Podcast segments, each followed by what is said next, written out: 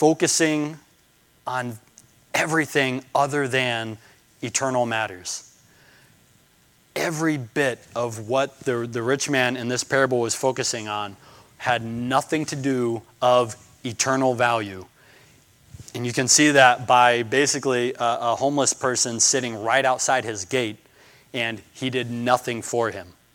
Here is a, a mansion, and there's a poor guy, and nothing was done there. He just focused on himself. Um, another example we can see for this is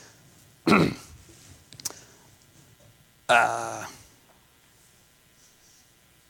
Luke 10 18 to 20. So Jesus told this even to his own disciples. This is when Jesus had the, the 72 following him, not just to his 12, but to the 72 disciples.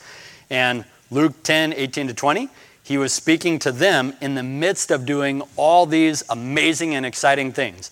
So, if you were a disciple and Jesus said, Go out and do miracles, that would be pretty exciting, right? And so that's what they came back and told Jesus. They said, Jesus, this is amazing. We have been casting out demons, we have been healing the sick, we have been rebuking the spirits, we have been doing the miraculous. And how does Jesus respond? He said, I saw Satan fall like lightning from heaven. Behold, I have given you authority to tread on serpents and scorpions and over all power of the enemy, and nothing shall hurt you. Jesus essentially was declaring them invincible and able to do things that no normal person should be able to do.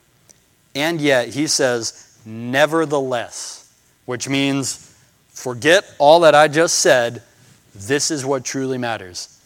Nevertheless, do not rejoice in this, that the spirits are subject to you, but rejoice that your names are written in heaven.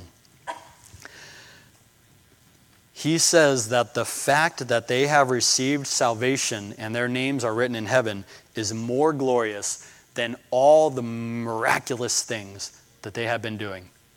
That nothing can hurt them and they are doing miracles that is nothing to rejoice about over they have salvation. I'll call it our, our sinful nature. We diminish uh, the moment somebody becomes saved to, like, no, but there, there's greater things to come. And sometimes we forget, actually, that is the single greatest thing of all is the moment somebody receives salvation and is sealed and has that. Ah, he knows you by name. He loves you. You are his child. And even John the Baptist, Luke 7, again, we're, we're going to spend a lot of time in Luke for references. Luke 7, 26 to 28 is John the Baptist being talked about by Jesus. And Jesus actually said that he is the greatest man on earth born of woman. He's it, greatest. And yet, the one who is least in the kingdom of heaven is greater than he, greater than John the Baptist, the least in the kingdom of heaven. God gives a, a special grace and love and honor and care to those who cannot enjoy the, the fruits of the world as God intended, as, as God made creation to be. We just went through Genesis, so I know y'all know when God created the world, He created it perfect and beautiful. There was no poverty and homelessness, there was no anger and malice that leads to murder, there was no beating each other down, there was no adultery. Marriage was perfect. Jesus spoke to this in the Sermon on the Mount, Matthew 5 and 6. He said to this, sin being in the world, Blessed are the poor, blessed are those who mourn, blessed are the meek, the merciful, the pure in heart, the persecuted. Sometimes it's hard for us to, to understand this because if we haven't experienced it, but when he's talking about uh, the lowly brother being in, in poverty. Uh, I can easily understand this in terms of if you've been a college student, like you know what it is to, to be poor. Like, I am not living with money. As a college student, you, you learn poor. That's still not poverty. Poverty is, is, I always encourage people to go on mission trips to other countries to see how other people live. Because then you get to go into villages where you're there to share the gospel. And so, because of that, uh, a family will invite you into their home, and their home being essentially the what we would call a shack in our backyard. And in there, they have a, a pantry, which their pantry is a couple of shelves nailed to the wall. And from that, they have food that they're sharing with you because they want to show you their love and appreciation for bringing the message of the gospel here. And as you eat the food, it's probably not going to be as uh, tasty and delicious as what Chick fil A or something like that might be, but you eat it because you want to respect them giving you their food. And then as you leave, that's when you realize the meal that they just made and, and shared with you was half of their food stores. Like, you just ate half of what they have to feed their family on. But you accept that because they, in their love and contentment, want to be a blessing to you, want to give something to you, and that's all they have to give. That's poverty. That's what he's speaking here of the lowly brother boasts in his exaltation. And we will look at that and say, what exaltation? That's not being exalted, that's living in poverty. No, boast that they have salvation. This life only lives, only lasts sometimes one year, sadly, and maximum 120 years. This isn't what we're living for. So we live here boasting, praise God, I have salvation. That is the most important thing. Your whole being can find contentment by entrusting everything in your life to God. If you want to find contentment, boast in the things God has done, not what you have, but because He is enough. The kingdom of God is like a treasure hidden in a field, which a man found and covered up then in his joy, he goes and sells all he has to buy that field. Matthew 13, 44. The more we realize that God is the greatest treasure in our lives and nothing else compares, the more we can be content with less of what the world provides because we know God is in heaven. And every time we're hurting, every time we are having less than, Jesus is there saying, I love you, and when you get here, you have no idea what I have in store. It is amazing. I want you here with me.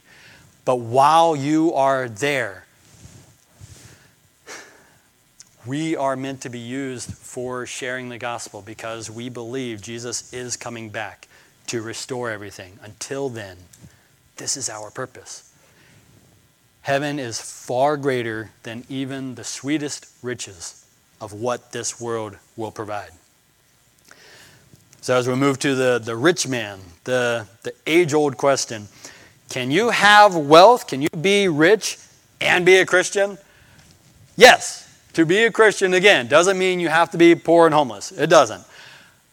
You, you can have money, yet, uh, we know also Jesus said it is impossible for the rich man to enter the kingdom of heaven, to, to be saved.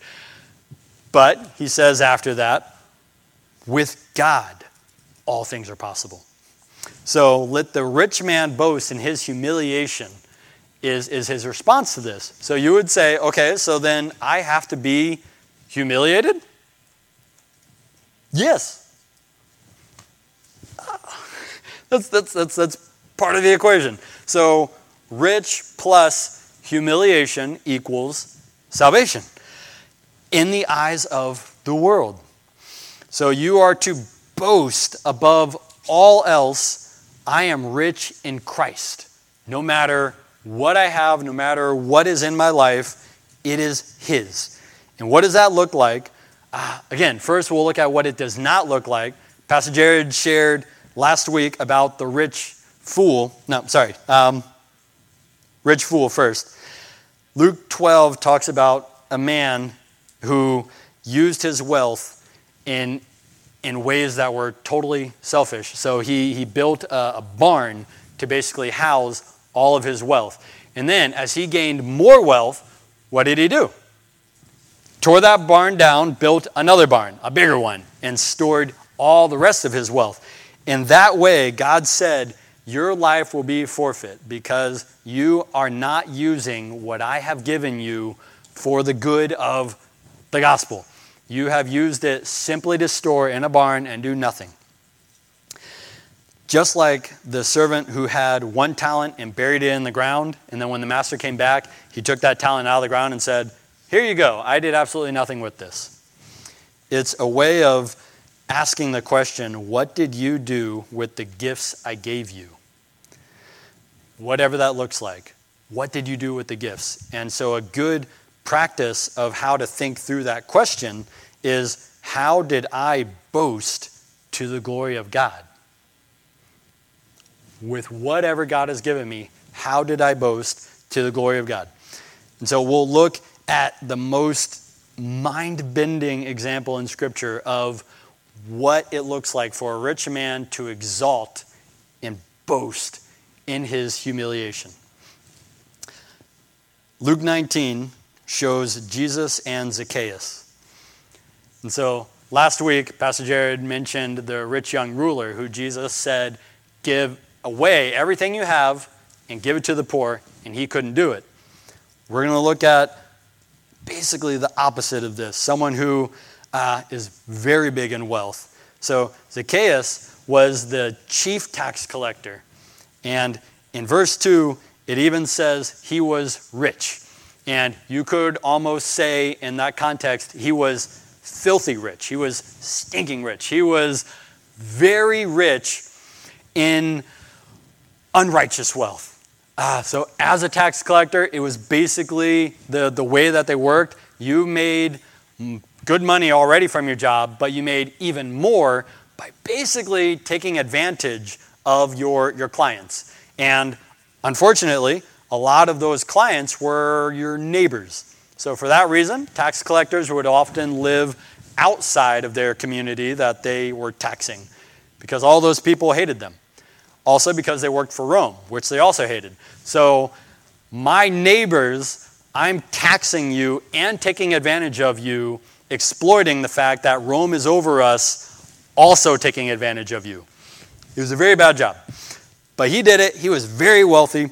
And if y'all remember, uh, Luke 19 details the most unlikely of encounters and events, which Jesus often did. Um, truly, a miracle happened this day, right here. So, Jesus, lo and behold, came to his village. He was walking in, crowds were coming, and because Zacchaeus, if, if you remember, he was a shorter guy, so he didn't have the benefit of being like seven feet tall and saying, There's Jesus. So what did he do? They even wrote a children's song about it. He climbed up a sycamore tree. Crazy thing. Uh, one, back in that day, even for wealthy people to run was socially awkward. You're not supposed to run if you are a wealthy older man. He climbed up a tree. And when he saw Jesus, Jesus saw him back, which Jesus often does. Even when you don't know it, Jesus saw you. And I can just picture it this crowd of people. Jesus saw a man up in the tree and he said, Zacchaeus, come down.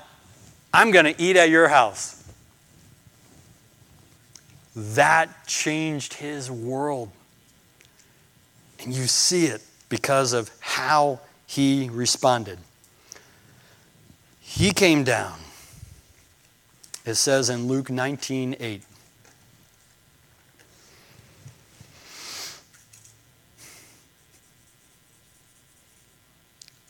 Lord, half of my goods I give to the poor. And if I have defrauded anyone of anything, I restore it fourfold.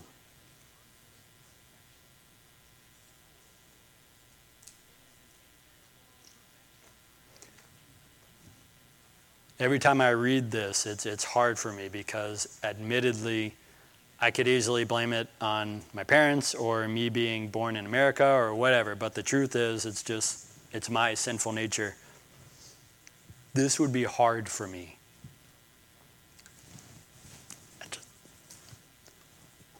I, want you to understand what happened here.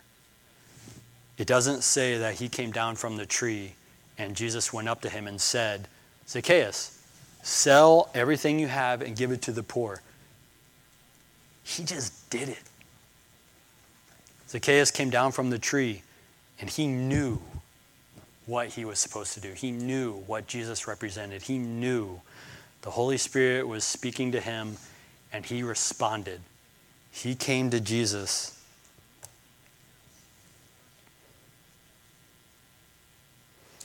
And he said, Half of everything I own, I give to the poor.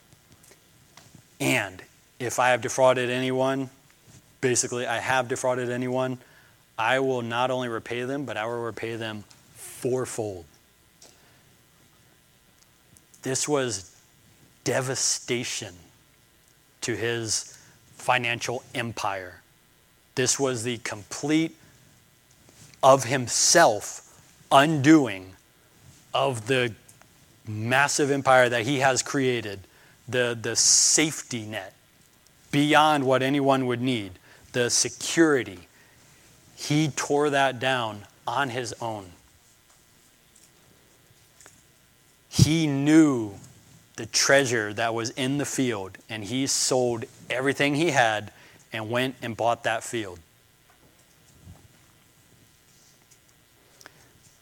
To make it very clear, we know this was an authentic heart change because Jesus immediately told him, Today salvation has come to this house. They didn't even go in his house yet.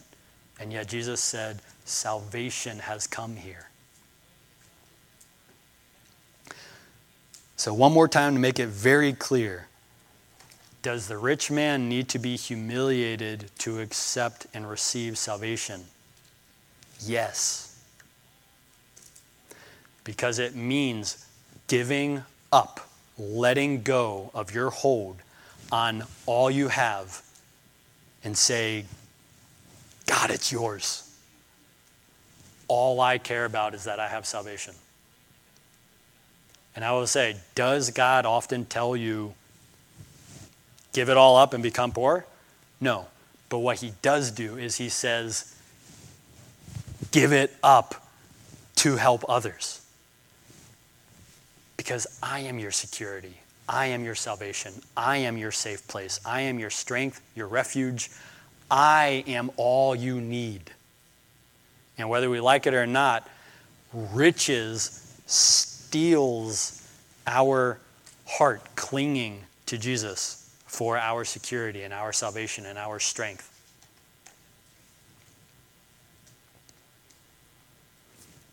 He rejoiced in his humiliation.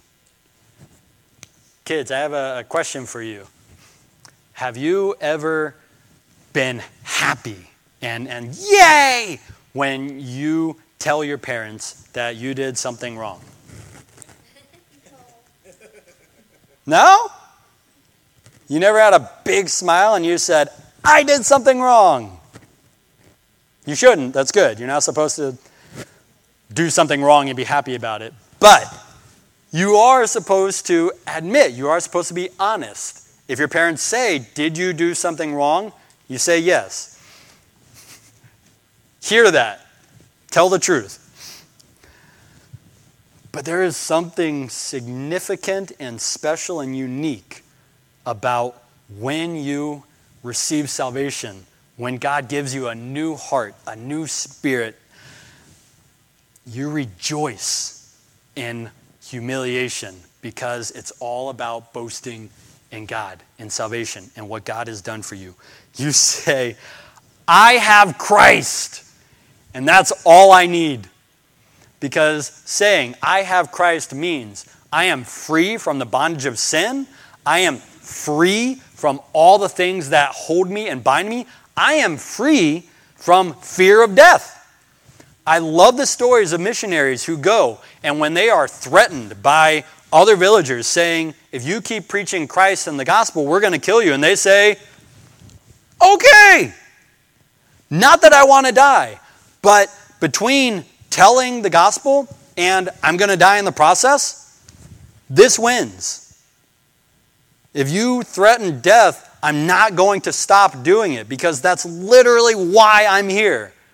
Otherwise, why am I in another little village off in the middle of Africa telling people about the gospel if as soon as somebody threatens me with death, I stop? And even better is I've literally heard the stories of missionaries who that happened, and when they said, I'm not going to stop, you have to kill me, the people making the threat came to Christ. Because to the world, that is the greatest threat they can offer is I'm going to kill you. And when you say, okay, how can you do that? And then you say, because life doesn't stop here, it's about heaven. Paul himself said, I would rather die and be in heaven than be here. But for the sake of the gospel, for the sake of ministry, for the sake of God using me, I'm going to stay here. He's like, I'm not going to die because God is using me. And if I do die, it was God's will. We have power in boasting, I have salvation. That is powerful. So we're going to end here. I'm not even going to ask, is this message speaking to you? Because I know it is. Because every time we preach the Bible, if we are preaching it right, we are preaching the gospel, and I know that speaks to you. Whether you're a Christian or not, our lives are always being transformed by the gospel. Our Redemption Church values reflect this. We want to see people go from blindness to God's wisdom, from loneliness to grace filled family, from brokenness to redeemed family. And so it may be hard to hear for those of you in here, and you know who you are. But I would ask if God is speaking to you this morning about a decision you are trying to make, or even maybe you haven't even been thinking about it, what to do with the money you have. Some people are fortunate enough that they are struggling with a decision of buying a new vehicle or buying a new freezer. And I would say, pray through that. Because what if God would actually have you better buy a freezer to give to the food pantry, or what is now being called Redemption Marketplace, so that we can better serve our community? What if instead of selling your car for the maximum amount of money, donate it to somebody who is in desperate need of a vehicle? I'm not saying you have to do these things. I'm saying exactly what Jesus said, which is pray through your decision of is it best to do what I'm trying to do or would God actually ask me to do another? I struggle with that decision too. But it's best for us to allow God to use us as a blessing to others and trust that God will open the door in other ways. All that said, it all starts with salvation, which seems easy enough, but it's not. Jesus even called it entering by the, the narrow gate because many and most people are going through the wide gate, which leads inevitably to hell. Yet few enter through the narrow gate. He would ask us, enter through that one. Jesus said, If you would come after me, deny yourself, pick up your cross, and follow me. And then other places, Jesus is said that when we are Christians, we will be like him in his suffering. So he doesn't say, if you become a Christian, you will be like Christ in his freedom and ease and comfort. He says, as a Christian, you will be like him in his suffering. In our own strength, salvation is impossible. It cannot be won or bought or earned, but through God, it is possible. And so I would ask you if this is speaking to you, uh, we're going to pray, and, and I would ask Emily to, to come up, and she's going to um, just have a guitar playing in the background while you give time to, to pray through that. Um, everybody, bow your eyes, bow your heads, close your eyes. Um, it is by faith that we are saved through Jesus' righteousness. So if, as I'm praying, um, if this is you and you feel God leading you to accept that gift of salvation, I would ask you to raise your hand and I can pray with you for that. If God is leading you to uh, make a hard decision that seems financially good to you, but God is maybe leading you to go in a different way. If you want me to pray for a decision that you are trying to make, raise your hand and I will pray for that. Or if you are struggling because you are in a hard place, whether that's financially or whatever, but if you're going through a time in your life right now that is hard and you need prayer for that, raise your hand and I would love to pray for you.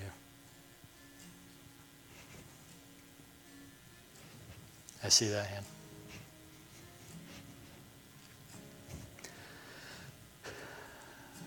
Lord Jesus, we thank you again and always for your word, for the truth that is in it.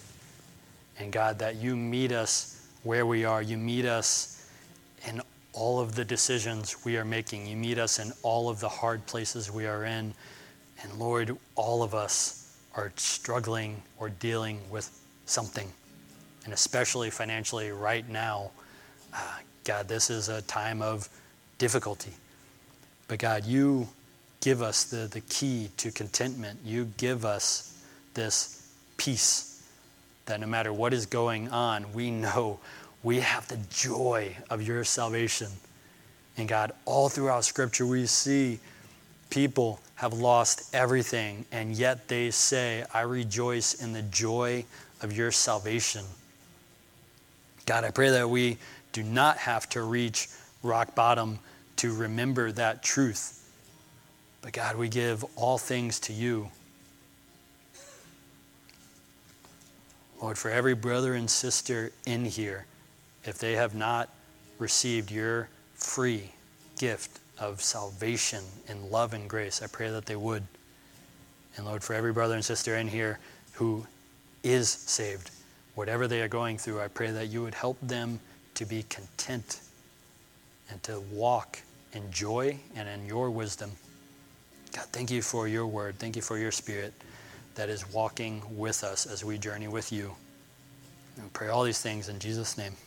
Amen.